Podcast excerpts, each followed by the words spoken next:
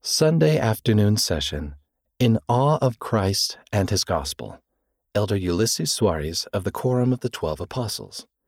I pray that we will ever stand in awe of Jesus Christ and His complete, infinite, and perfect love. Elder Ulisses Soares, April 2022 General Conference.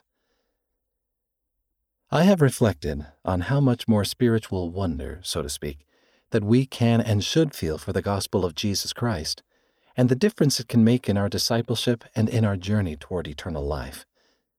At the core of our effort in this journey are, of course, the two great commandments to love the Lord our God and love our neighbor as ourselves. Therefore, when we intentionally and truly dedicate ourselves to look unto Him and learn from His perfect example, we come to know Him better. We grow in enthusiasm and desire to incorporate into our lives the ultimate standard of how we should live, the example we should set, and the commandments we should follow.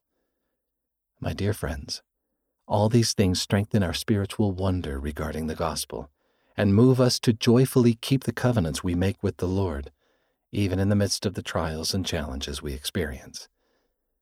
I pray that we will ever stand in awe of Jesus Christ and his complete, infinite, and perfect love May the remembrance of what our eyes have seen and our hearts have felt increase our amazement at the Savior's atoning sacrifice, which can heal us of our spiritual and emotional wounds and help us to draw closer to Him.